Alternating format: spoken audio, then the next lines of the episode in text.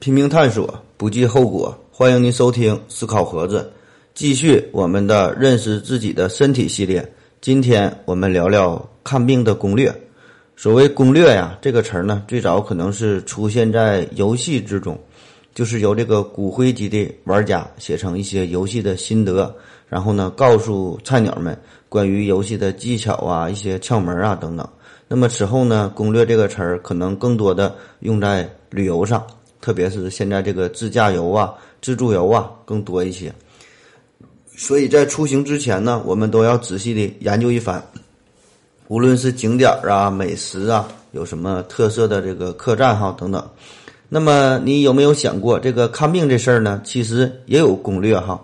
可能大家感觉呀，这个我花钱了，那大夫给我看病这事儿呢，天经地义哈，收人钱财替人消灾。哪有心思研究看病这事儿哈？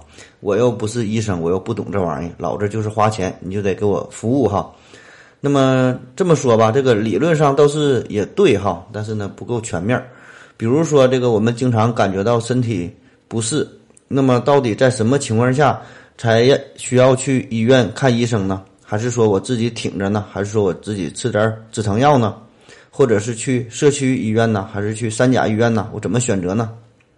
再有就是，当你选择去医院的时候，你是去挂这个急诊科啊，还是挂这个呃门诊呢？哈，那么具体挂哪个科室呢？内科、外科哈？再比如什么时候去医院看病，人会少一些呢？这个看病之前，嗯，我需要准备一些什么东西呢？哈，我如何与这个医生啊进行更好的沟通呢？更好的交流呢？这呢都是问题哈。我们每行每业呀都有自己的明规则，有自己的潜规则。都有一些呢，你不问人家呢就不会告诉你哈，就说你问了人家呢也不一定会跟你说的一些事儿。那么这些所谓的内部资料，如果你要是知道了，那么呢你就会事半功倍哈，可能呢就会给自己带来一些好处。这个看病啊也不例外。所以啊，我就想通过今天的内容，让大家呢更好的了解一下医院，熟悉一下这个看病的流程。那么这是为了自己哈，也是为了家人，因为这个。得病这事儿哈，大家呢谁也躲不过去，嗯，也希望通过今天的内容吧，解除一些医患之间的误解，以及呢由这些误解这个产生的矛盾，就是让这个全世界的人民呐，我们都能联合起来哈，来对抗我们共同的敌人。这个敌人是啥呢？就是这个疾病啊。今天的大部分内容都是引自上海市徐汇区某三甲医院一位医学博士写的这个内容哈，一篇神文。那么在此基础之上，我我进行了一些加工、一些引申哈。那么特此说明一下，嗯，但是我并没有找到这个这呃这个作者哈，这位前辈的这个姓名哈，嗯，反正向人家这个隆重的致敬一下哈。那么下面呢，我们就正式开始。第一个大的问题就是，到底该不该去医院看病？哈，人生在世呢，总会得病，但是呢，这病啊有大小之分。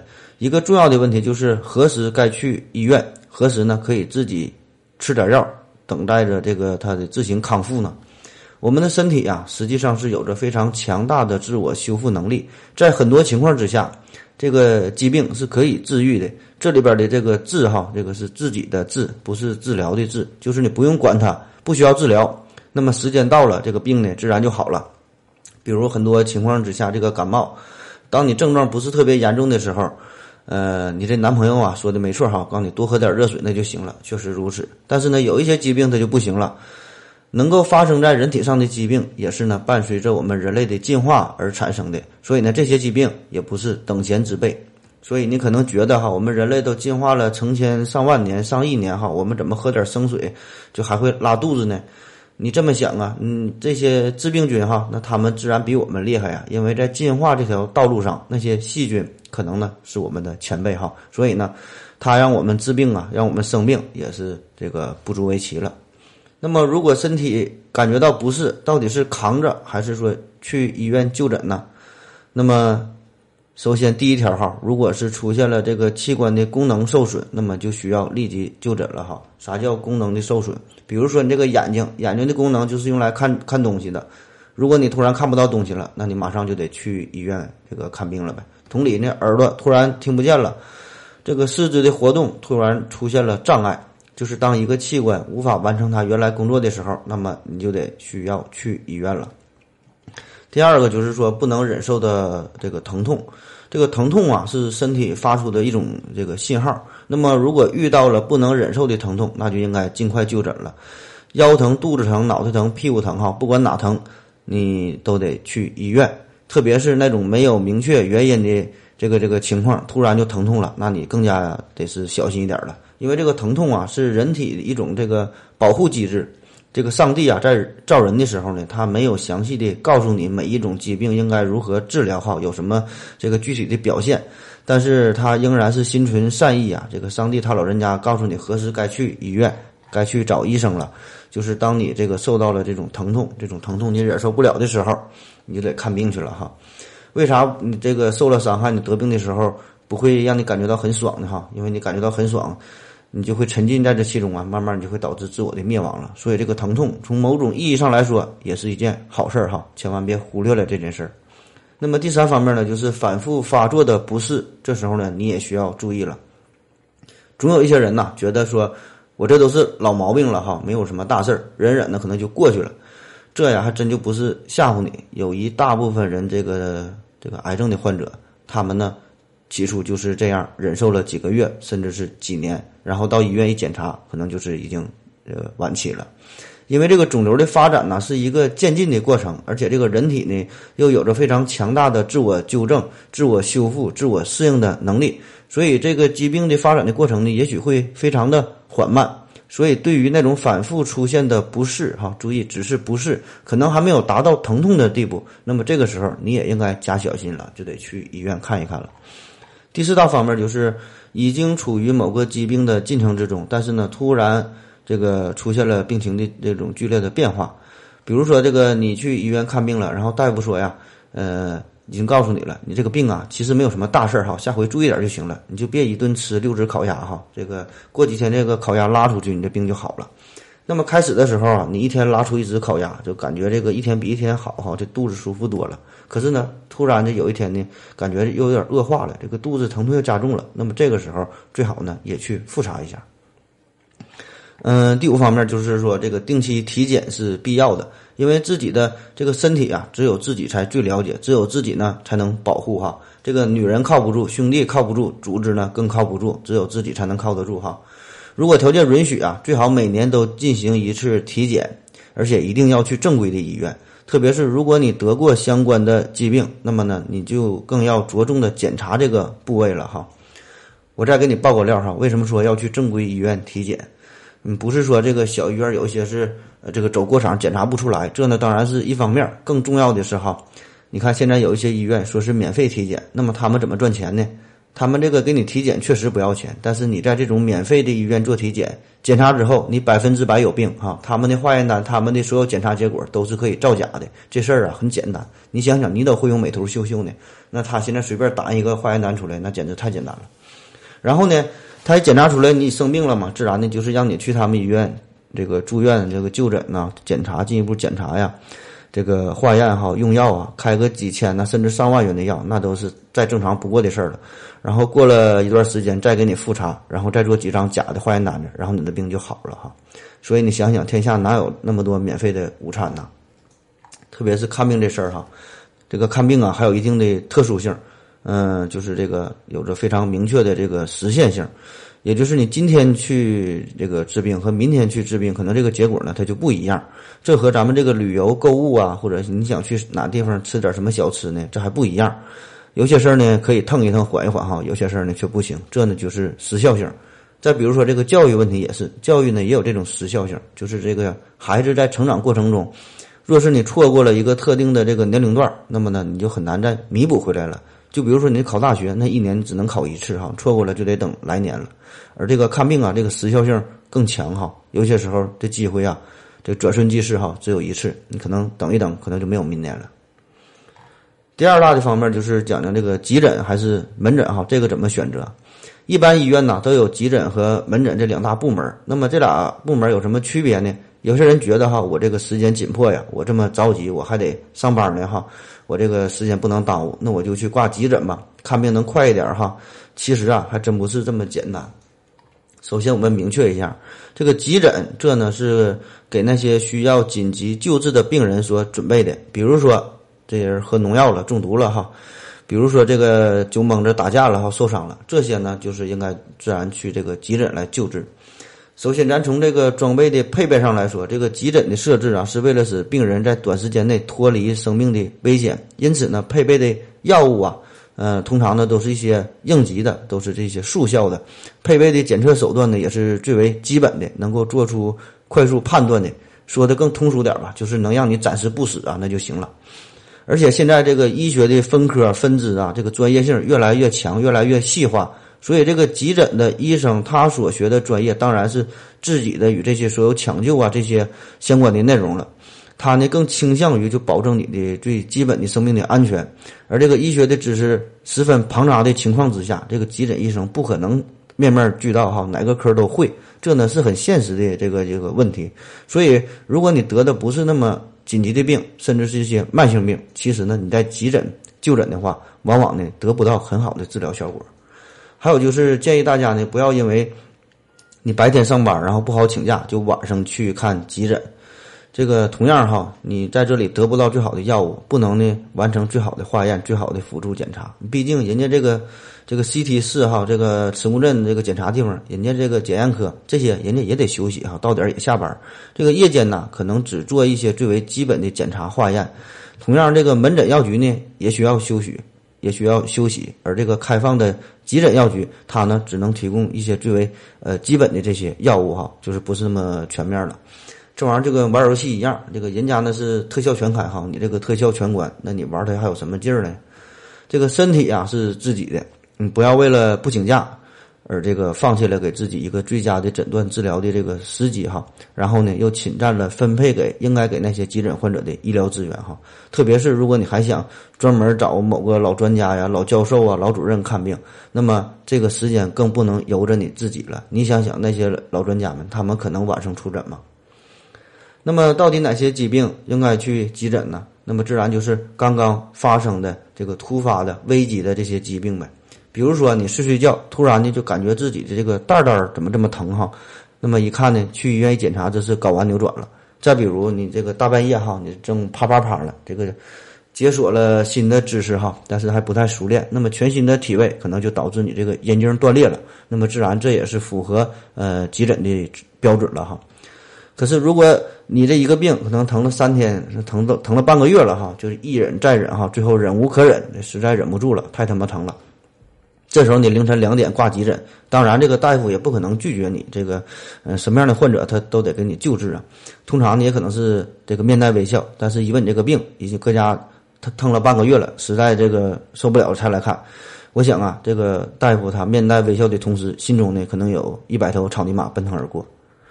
还有一个问题啊，就是关于找人的问题哈。我感觉目前咱们这个社会啊，找人几乎成了一个这个传统哈，一个一种文化了。这个生孩子找人，孩子上幼儿园找找人，上学找人，这个毕业了找工作还得找人。嗯，去医院看病那自然还得找人了哈。不管干点啥都得找人。那么对于这件事儿哈，可能每个人的性格不一样，我暂时呢就呃保留一下我的意见哈，不展开说了。嗯，第三大方面说说这个看病时间的选择。我们国家呀，地大物博，人口众多哈。那么很小的可能性，一旦你就乘以这个十三亿，甚至是十四亿了哈，那么都会变成一个无比巨大的数字。任何你觉得一个非常合适的时间，那么一定是这个门诊人非常多的时间。这玩意儿就跟旅游一样哈。比如说，你想在一个冷门的时间去一个冷门的地方。比如说，哎，你看你想去婺源哈，这个婺字可能挺多人不认识，还不会写。那你想这个婺源应该挺冷门的吧？那么结果你一去，那只能是呵呵了哈。但凡你听过一个地方，那么中国就得有几万、几十万、上百万的人都知道这这个地方，都选都那选择去这里玩耍哈。所以呢，根本就不存在什么冷门。那么对于看病这件事儿更是如此了，特别是你想去北上广哈这些大地方、大医院看病，那么你就需要更大的勇气了哈。那么接下来就凭借凭借我个人的经验，给大家几个建议。嗯，第一个哈非常重要哈，就是非非常重要的，你要避免的避开的一个时间段，就是星期一上午，星期一上午啊千万别去医院。嗯，再分东不去就不去吧，除非是特别急的。因为这个时间段哈，就一个特点呢，就是人多。你可能觉得哈，这个周一啊，一般都是各个单位工厂上班的时间呢，这看病的人应该挺少的呀哈。但是现实情况是。能选择在星期一上午这个时间来看病的人，那是真有病的人哈，已经是经过了充分的准备，这个研究好了这个专家出诊的时间哈，嗯，所以呢才选择来医院看病。那么周一。通常来说是这个看病人最多的时间了。这个周二啊，其实呢人也不少哈。一般来说呢，周五相对会少一些。具体什么原因呢？我个人分析，可能是对于一些不是特别着急的这些疾病来说，那么呢，呃，通常呢也人家呢也会呃希望这个高高兴兴的过一个大礼拜，然后呢等到周一再去看病哈。你看这个又是周一了。那么为什么周六周日不来看病哈？周六周日确实人可能会少一些，但是因为这个大夫啊他也休息呀。周六周日出诊的值班的这些大夫，往往呢不是你想要的哈。所谓的专家教授、各种主任，那么周六周天基本呢人家也不上班哈。第二个这推荐的时间段哈，就是恶劣的天气。早些年呢，咱们演艺圈有个词儿叫做“刮风减半，下雨全完”哈。那么这个词儿在医疗界也同样适用。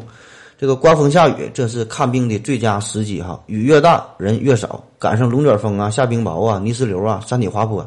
这才好呢哈，保证没人跟你争，这样呢很好理解。就是你不想出门的时候，自然呢大多数人也不想出门，找的就是这个时间差哈。说不定大夫觉得无聊哈，一上午就俩人来看病，还能闲着跟你聊几句哈，谈谈人生啊，谈谈宇宙起源之类的这些深刻的问题哈。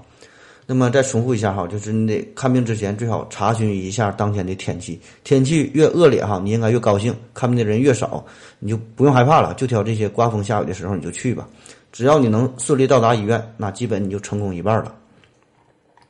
第四大方面哈，关于看病前的准备工作，准备工作哈，嗯，分这几个小的方面。第一呢，你要先回顾一下历史，为什么要回顾一下历史？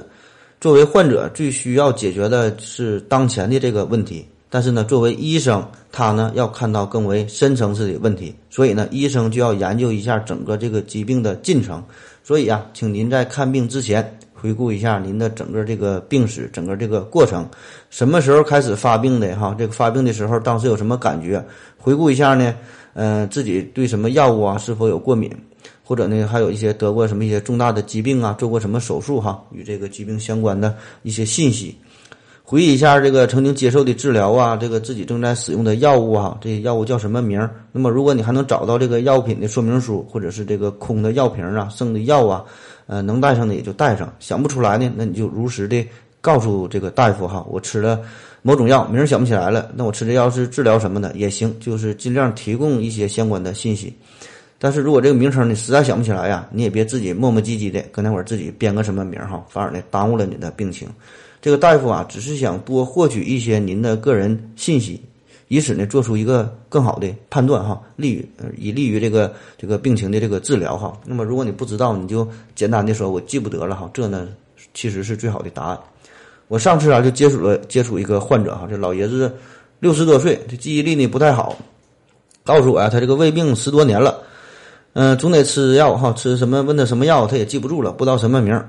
然后我就问他：“你吃这个药几个字儿啊？你想一想。”他说：“这药是这药名是四个字儿。”我说：“你四个字儿一个字儿都想不起来了，哪管想起一个字儿呢？我想凭我这么扎实的这个医学基础知识哈，你告诉我一个字儿，我也能猜个八九不离十啊。”这老爷子啊，认真思考了三分钟，恍然大悟的告诉我：“哎，大夫大夫，这四个字儿啊，我想起来了两个字儿。”我感叹到：“不错呀，厉害了，我的大爷哈！四个字想出俩，你告诉我这俩字叫啥呀？”那老爷子看看我说：“胶囊。”另外呀，就是请带齐你以前的这些病例的这个资这个记录哈，一些资料，曾经做过的这些检查结果。那么每次看病之后啊，最好这些东西都是统一的放在一起哈，特别是对于一些呃慢性病的患者来说，这些东西呢都非常有用哈。看病的时候你就都带着，也许是三年前、五年前的东西，管它有用没用呢，你都拿着准没错。嗯，第二方面呢，就是准备一些行政用品。所谓的行政用品，就是信用卡呀、银行卡呀，这个足够的现金呐，因为有些医院可能不支持刷卡哈，特别是急诊、夜间就诊的患者都需要现金的支付。有些医院里呢，可能有这个呃自助的提款机啊，自助自助提款机，甚至是呃这个支付宝啊，这个微信缴费啊都可以。嗯，但是注意哈，这个交费之后呢，这个留好这个收款的凭证，因为这些东西往往在结算的时候可能还要用到。还有就是带好这个身份证啊、社保卡呀、医疗本啊、农合手册啊、这个退休证啊、离休证啊、医院的就诊就诊卡哈等等吧，反正你能想到的一切跟这个医疗医保有关的东西，除了你这个房照和结婚证哈，基本就都带上吧。反正，反正你这个别整丢了就行，这个管它能用上用不上的。反正你要是想再回去取啊，那你看病那就麻烦了哈。另外就是提示大家一下，如果你确实是急诊入院，但是当时由于你这个一时疏忽没带没带上这个呃医疗保险的就诊卡，那么其实啊也无所谓，你可以正常办理手续。一般来说，你就是第二天再补办，重新开启医保，这个费用方面呢也不会受到任何的影响。注意哈，这事儿呢一定你得第一时间和负责你的医生说明白。那个时间时间长了，你过一个礼拜再说，你再想改，那可能就改不过来了，你就得是完全自费了。还有一些对于这个跨市的，甚至是跨省的这种呃急诊的医疗哈，也要第一时间告知这个接诊你的医生哈。你不懂没关系，你就把这事儿啊如实的告诉他，这事儿呢交给他去办就完事儿了。因为他这个见多识广啊，他们一般呢都有办法。如果他要是告诉你告诉你说这事儿啊确实解决不了哈，确实无法报销，那么基本真就没戏了哈。放心哈，这事儿一般来说吧，我感觉人家要是能帮你的话呢，确实人家还是会帮助你的。嗯，毕竟呢，这个也不花他的钱哈，而且我觉得作为医生来说，这么基本的素养应该还是都具备的。第三呢，就是事先你要安排好这个呃病假当天的一些事务哈，就是你请好病假，安排好自己的工作，然后呢，在这个呃住院检查期间吧，最好能找一个身体更加健康的伙伴陪你看病哈，起码这个身体得比你强啊，要不然俩谁照顾谁呀？最好是有点这个医疗的经验，比如说他住过院哈，比如说他，呃，陪护过，或者是家里有亲戚朋友呃住过院，他照顾过，多少有点经验吧，能方便一点。那么实在找不到啊，你就最简单的找一个体格好的，找个年轻人哈，这个腿脚好使的，这个听力好使，这个呃会缴费的哈，认识数，这个会写名的，这呢就也足够了。毕竟啊，看病啊这个事儿啊挺折腾，是个力气活。嗯，建议大家哈，这个预计前往的时间哈，最好，嗯，早晨早点到，不要超过这个上午，不要超过十一点，下午呢也不要超过四点。嗯，如果你再晚了，你到那会儿就算是挂上号了，你呢可能这个检查时间呢，也就是到了下班点了，或者是呢根本就挂不上号，一天你就你就白折腾了哈。还是那句话，这个大家呀都得休息。这个医生也是如此。虽然医院一般都二十四小时开诊，也有值班的医生，但是那个时候这个客户体验呢，这种你的个人感觉，那必然的会明显下降。而且随着时间越来越晚，随着时间的推移，这个医生的脸色也会呢越来越难看哈。这事儿呢，咱也不用说什么微笑服务哈，这个都笑了一天了，他呢也得挺累的哈。这事儿就互相理解吧。第四呢，说说。选择合适的医院哈，这个医院呢分为一二三三个等级，这个三级呢就是最好的哈。那么每个级里边呢又分甲乙丙的这个这个档次哈，这个甲等的那就是最好的。所以啊，通常说的三甲医院那就是三级甲等医院，就是一般的一个城市里边应该是不错的医院了。那么话虽如此哈，这个三甲和三甲之间呢也有很大的差别哈。就比如说同样是一线城市，那么。这里边呢也不一样哈，为了避免说我是地域黑，我就不举例子了。那么对于你所在的城市这个医院来说，如何选择呢？对于所谓的大医院、大医院哈，比如说我在沈阳，那么自然就是医大医院呐、盛京医院呐、陆总哈，这基本就是我心目中的前三甲的三甲医院了。同时呢，你选择这些医院，也就意味着更长的挂号时间、更长的排队时间、更长的检查周期、更多的花费哈、更多乱七八糟的事儿。另外呢，就是。对于某个具体的疾病，那么，呃，也有一些专科医院。这些专科医院，因为它就是看你这一种病嘛，所以呢，它可能会比呃某些这个大型的综合医院可能呢还要强一些哈。这个就看你自己的选择了。如果你具有一些这个相关的医学知识，那么你可以根据自己的病情来进行选择。呃，只要你自己能够信任这家医院哈，那就 OK 了。如果你是听你的朋友或者是同事或者是亲戚介绍某一个医院，但是呢，你对这家医院一直啊抱着一种不太信任的态度，那么我奉劝你，奉劝你哈，最好就不要选择呃这类的医院了。你要是不信任哈，那么呢就会戴着有色眼镜，那么呢就不可能治好你的病。嗯，个人感觉，比起这个医院的大小规模来说，那么更重要的是一个这个医院的品质哈。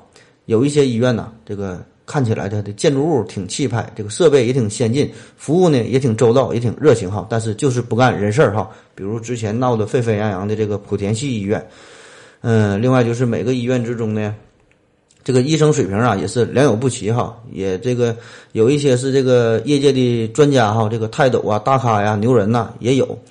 嗯，当然这个也有一些这个网络主播哈，兼职当大夫的这种情况呢也有，但是这个。外表看起来啊，都人模狗样的，你也很难分清。反正总体来说吧，这个大医院的医生水平呢，嗯，相对呢就会更高一些呗。毕竟你可以想啊，这个天上人间的水平呢，随便找一位拉出来一个，那都可以秒杀你们小区的所有的按摩店了哈。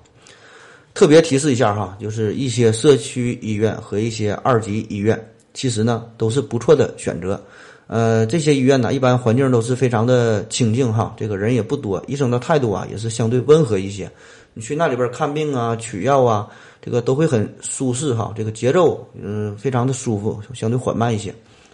那么对于一些不是特别危重的疾病，比如说你拉稀了、感冒了、这个胃肠炎哈，甚至是简单的这个骨折，都建议你首先到社区医院或者是临近的二级医院可以去就诊看一看，至少啊可以在这里获得相应的医学建议。你放心吧，如果当你的这个疾病哈，你到了这个社区社区医院，这医生一一看，觉得你这个病啊，真心有点复杂，有点看不懂哈。这个百度了半天，也没看明白你这个病咋回事儿哈，自己 hold 不住了。那么呢，此时的他呀，会比你更加着急。他呢，一般都会毫不犹豫的帮你转到上级医院进行下一步的治疗。这个道理啊，很简单哈。你想想，你看个病，顶多就花个几千几万块钱儿。就算他再怎么黑心哈，他能从里边又提成啊，又怎么地的？可是毕竟啊，这不是他的私人买卖哈。最后到他手里的钱，你说能有多少？百分之十、百分之二十、百分之五十到头了吧？那么他冒着这么大的风险给你看病，最后病没看好，你落下残疾了，你能饶了他吗？你不得缠他一辈子啊？所以就算是这个大夫啊，再没有天灵啊，天良哈，也是这个一般不会耽误你的病情的。这事儿呢，你大可放心哈，他不是为了你啊，他是为了他自己。所以你还记得我上期就说过吗？就前列腺炎这种病哈，这病就不一样了，它治不好也治不坏，反正也死不了人，开个几百几千块钱几几百几千块钱的药哈，就让你吃呗。话虽如此吧，这个多数人的想法，首先可能还是会选择三甲医院，这呢也很正常哈。就像咱们同样花钱，或者说是多花不了多花不少钱的这个多花不了多少钱的情况下。我们呢都会选择这个更大的、更有名的饭店哈，虽然那里边人多，我们得排队哈，也去也去那挺着去。这事儿呢，嗯，谁也劝不了谁哈，全凭自己的选择吧。因为每一种选择都要面临一个结果，那你自己觉得好，那就是最好的。嗯，第五方面就是说说挂号哈，这个没什么好说的。这个你问我怎么办哈，基本的这个事儿很难，这个挂号那就得排队呗。所以呢，你也千万别让你这个的医生朋友帮你挂号哈，这不是花钱的事儿，在看病这事儿上啊，这钱就不叫钱了。每个人都一样，挂号呢必须就是消耗你的时间成本，除非你的朋友是院长哈，可以研究研究。那么如果是外地病人哈，你到了另外一个城市看病，而且你要看的是某一个特定的专家，这呢实在也是没有什么好的办法，可以试试吧，这个网上预约哈，看看有没有用吧。第六就是调整好你的心情吧。这个得病这事儿呢，保证不是开心的事儿。但是呢，每个人总会生病，迟早呢也是要死掉的。所以这个疾病降临到每个人的身上，也没有什么可抱怨的哈。这个医生也是同样也会得病的，这呢是一个人生必然要经历的一个过程。所以呢，就好好的去面对吧。去医院看病，并不一定呢能把这个病给治好哈。实际上，给你看病的这个医生，最后呢他也得生病，他也得死掉。有权有势，再怎么有钱的人，最后呢也得要死掉哈。大家结局都是一样的，这都是平等的。只是啊，这个医生可以帮助你延缓一下这个死亡的过程，让你呢不那么痛苦哈。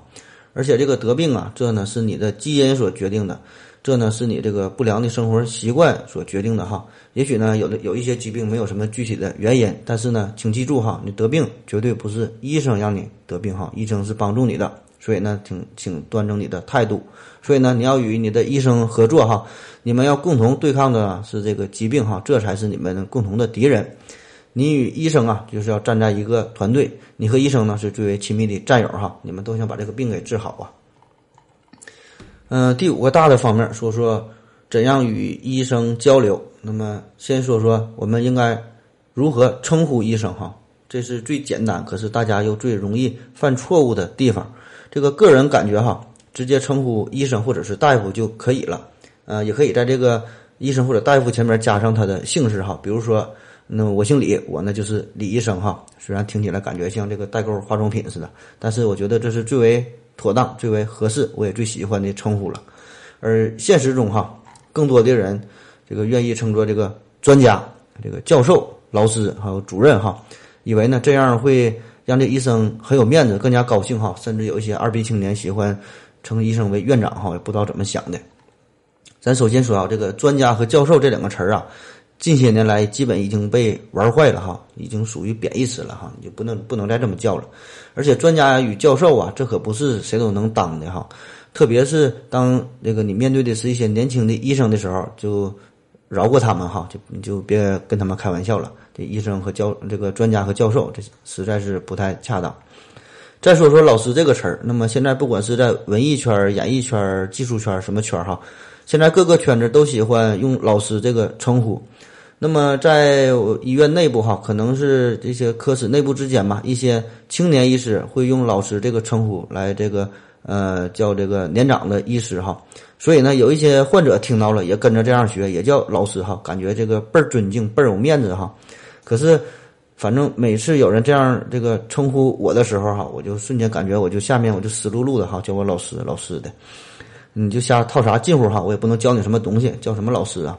还有就是这个主任这个词儿，这个词儿呢，在这个医医疗界哈使用的非常的频繁。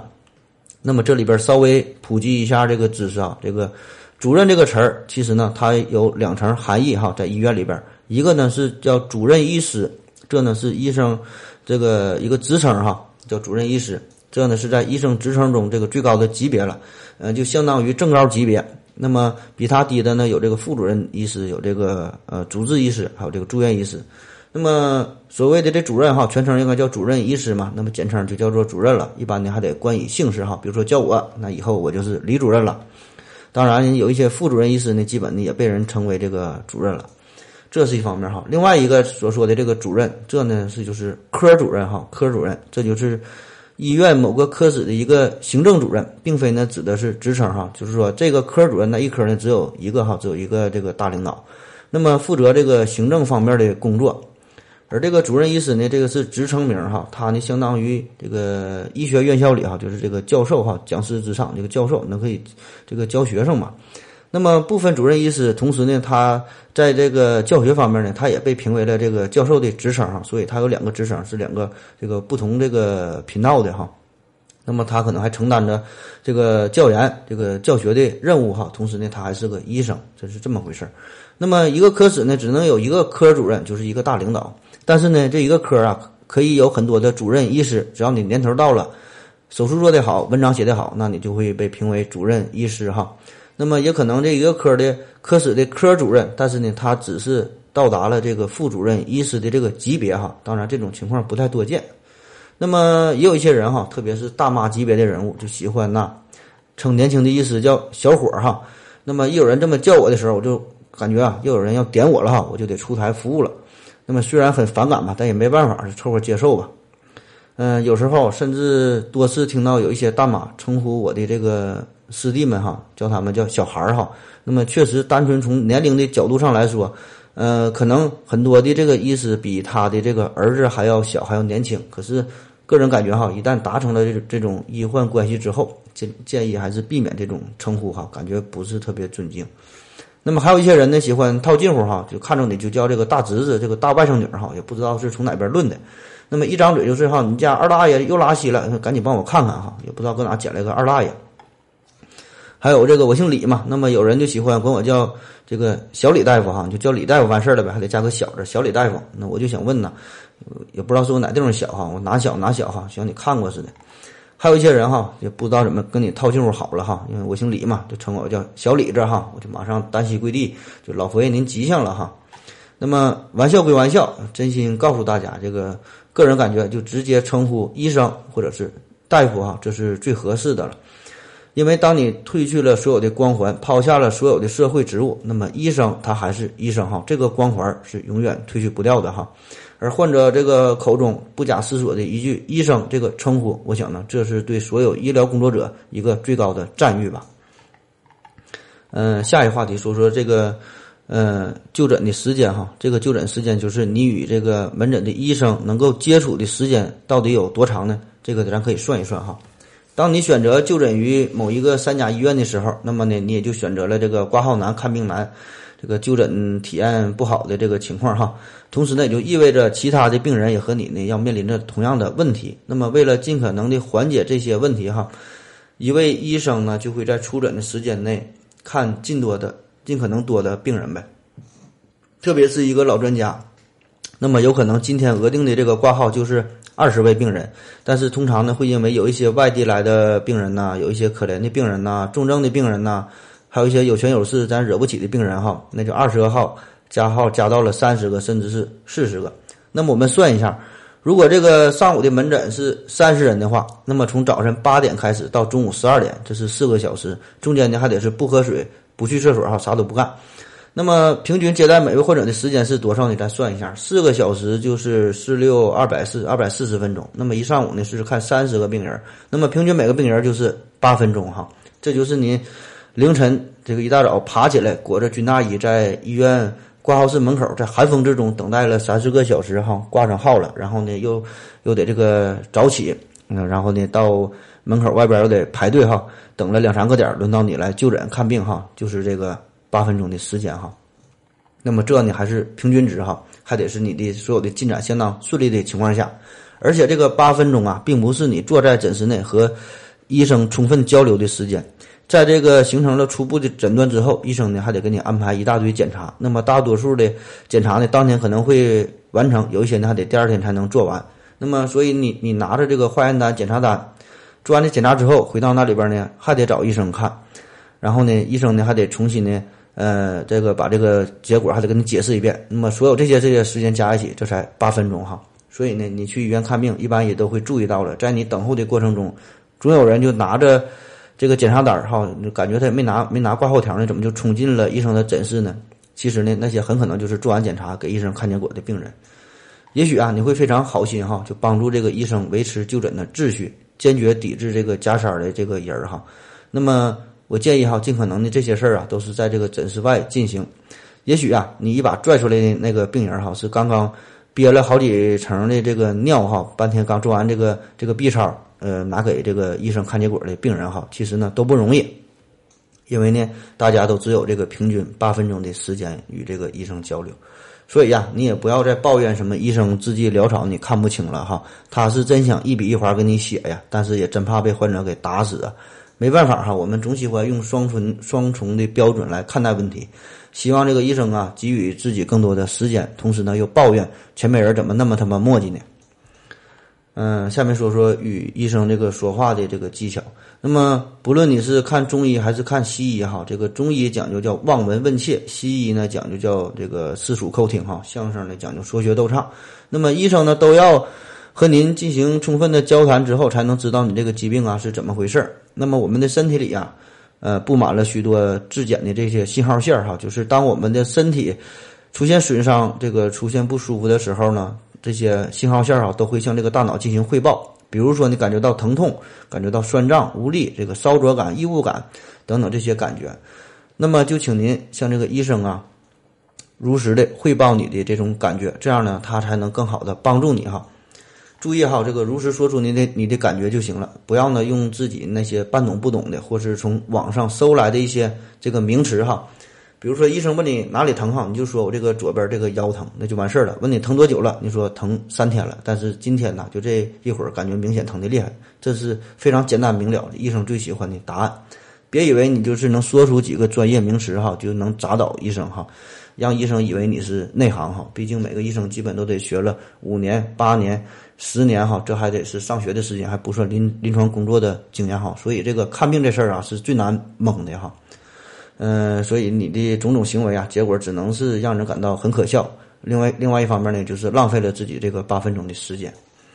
那么有一些病人哈，很特殊哈，就是比较嘚瑟、比较装，在医生面前呢，一句话不说，就手一伸，脸一拉哈，感觉就是想要考验大夫一样，我就跟你对着干，看看你能不能看出我到底什么病。我就不告诉你我哪里不舒服，就让你猜。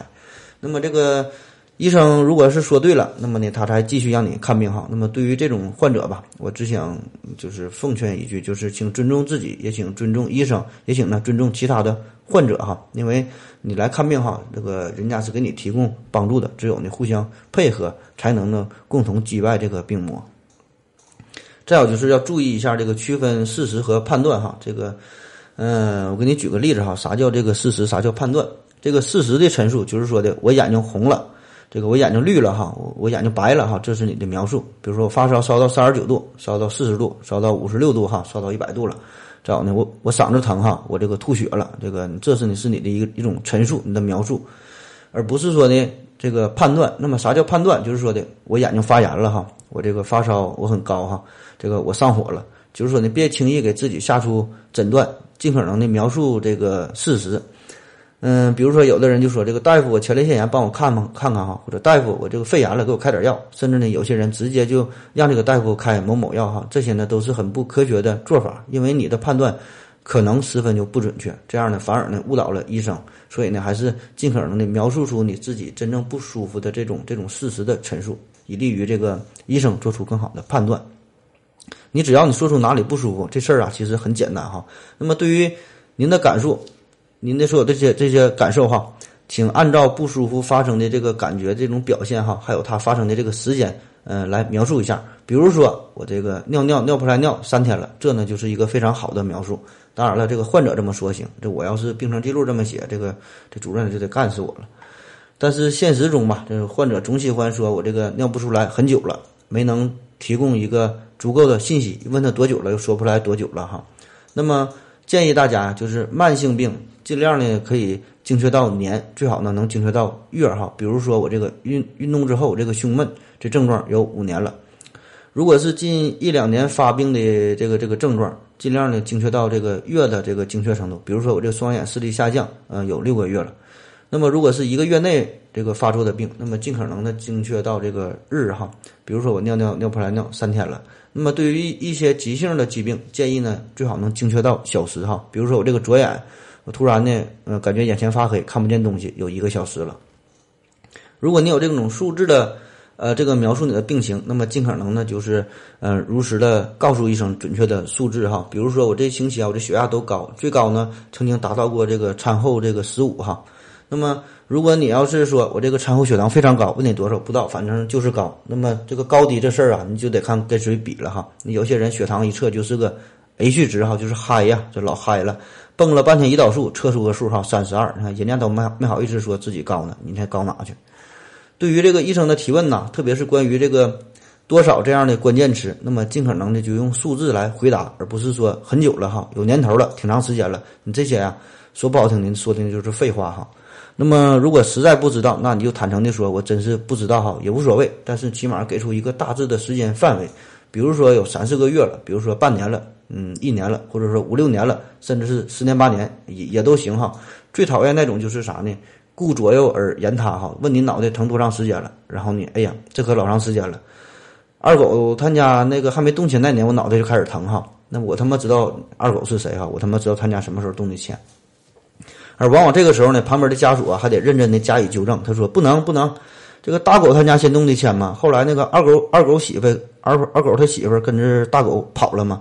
你看，注意哈，这个你的时间就有八分钟，没有时间听你这么这个狗血的这么剧情哈。所以我对于一些这个工科生，特别是一些这个 IT 工作者哈，极有好感。嗯，或者是一些个高冷的女神范儿哈，这些呢我也非常喜欢。倒不是说因为人家长得怎么漂亮哈，而是这些人非常的安静，话少，惜字如金哈，问啥答啥，多一句话，多一句话也不说，甚至啊就是那种。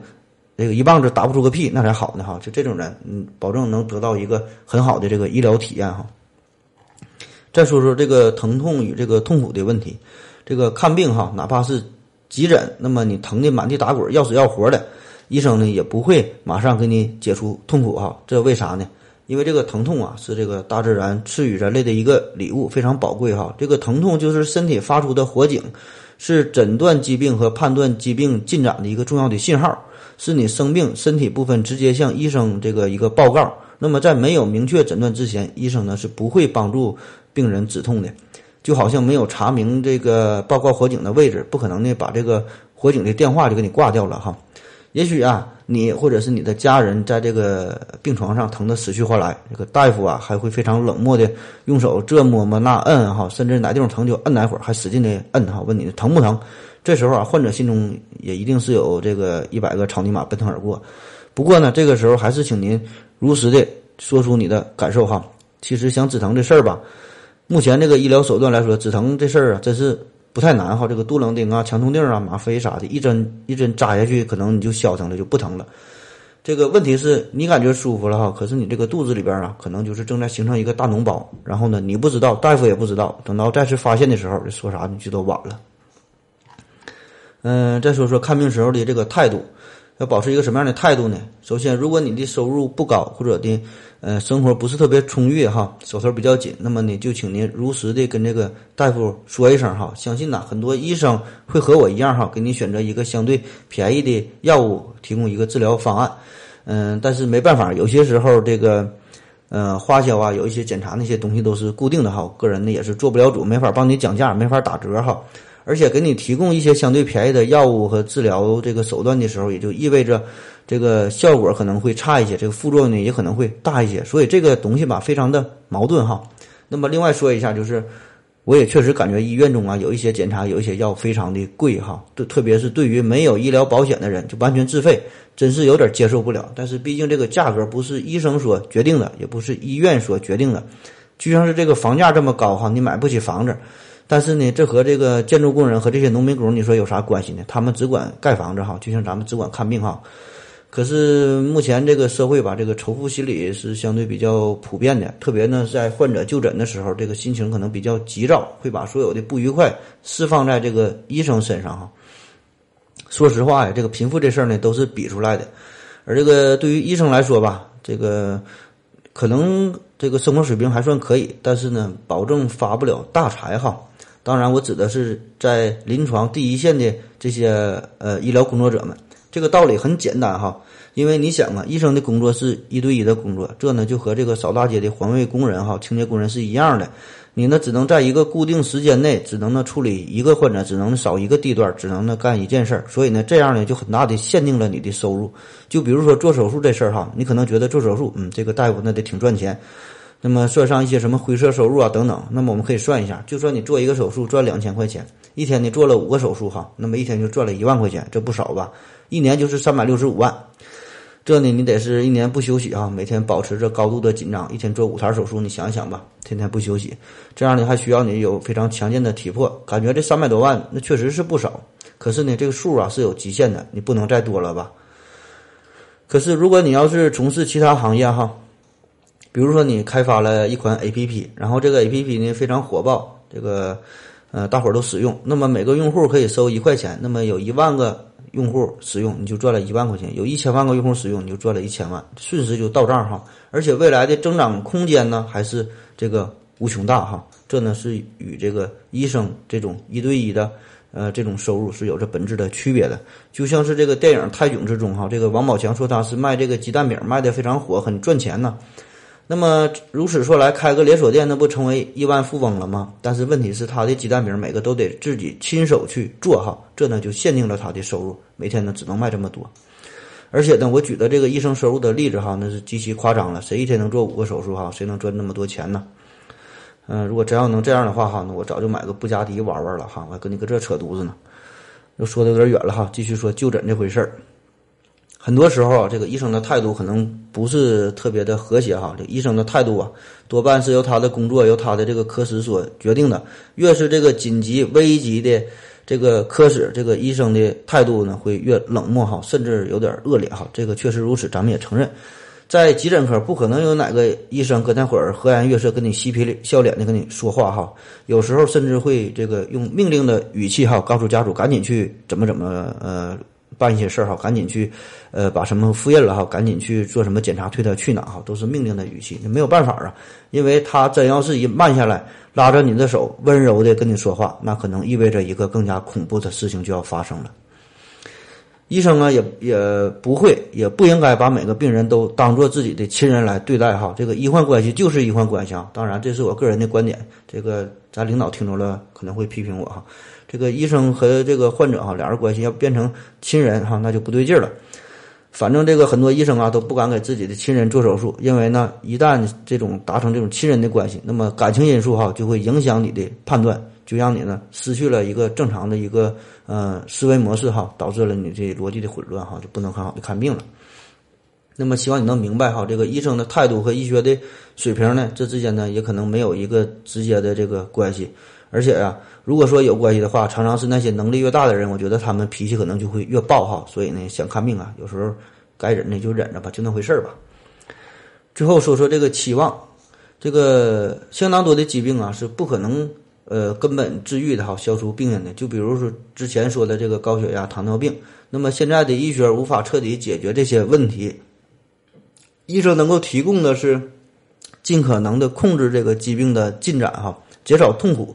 比如说你那个血压。下降到了正常值，那么就意味着你在几年、几十年以后死于这个脑出血的可能性就要减小哈，但并不是没有。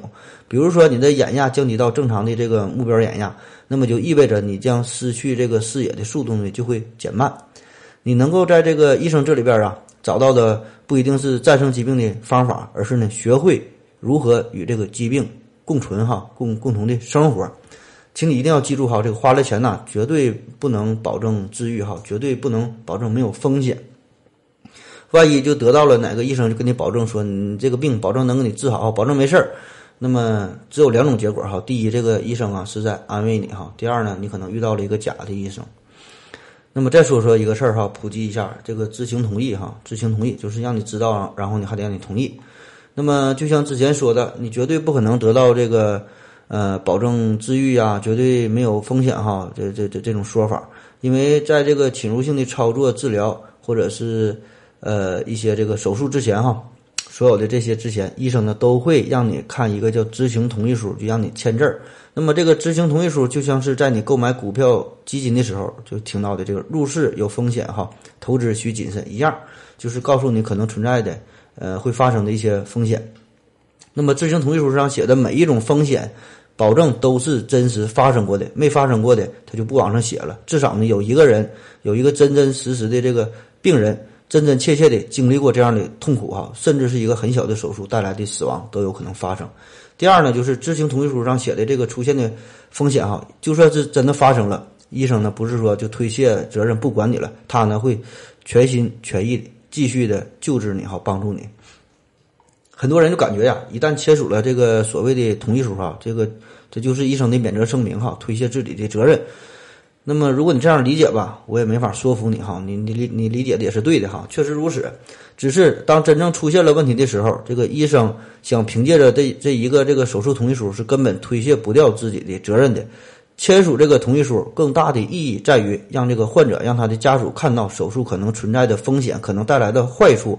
尽可能让这个患者呀了解更多的相关的知识哈，知晓这些风险，而不是说做这个手术哈都是好事儿哈。那么做手术有风险，万一死掉了哈，与这个医生啊这个关系是极为巨大的。他呢不可能说的，你签字了跟我一点关系也没有哈，你可别来找我。你想想这事儿可能吗哈？如果手术只有好处。不会有任何这个坏处发生哈，一点风险也没有。那么医生也就不用这么多废话了，就不用签字了。那么任何一个手术都是一个风险的过程。就比如说很多人认为的这个阑尾炎手术，说是外科可能是很小的一个手术了。那么这其实呢完全不是这样哈。那么因为有风险的存在，所以呢就要签字，就要呢让你了解这个风险。那么这个风险是医生与患者共同所承担的。这个患者呢一方面要花钱，而且呢要以自己的身体以自己的生命作为代价哈。而这个医生呢，也好不到哪去。那么现在这个法律这么完善，这么严格哈，这个人们的医疗意识也提高哈。别说这个，嗯，没出现什么医疗意外了，这个出出现医疗意外整死你，没出现医疗意外呢，待着没事还得告告你，还得捅你两刀哈。所以医生想推卸责任，他也推他也推卸不掉哈。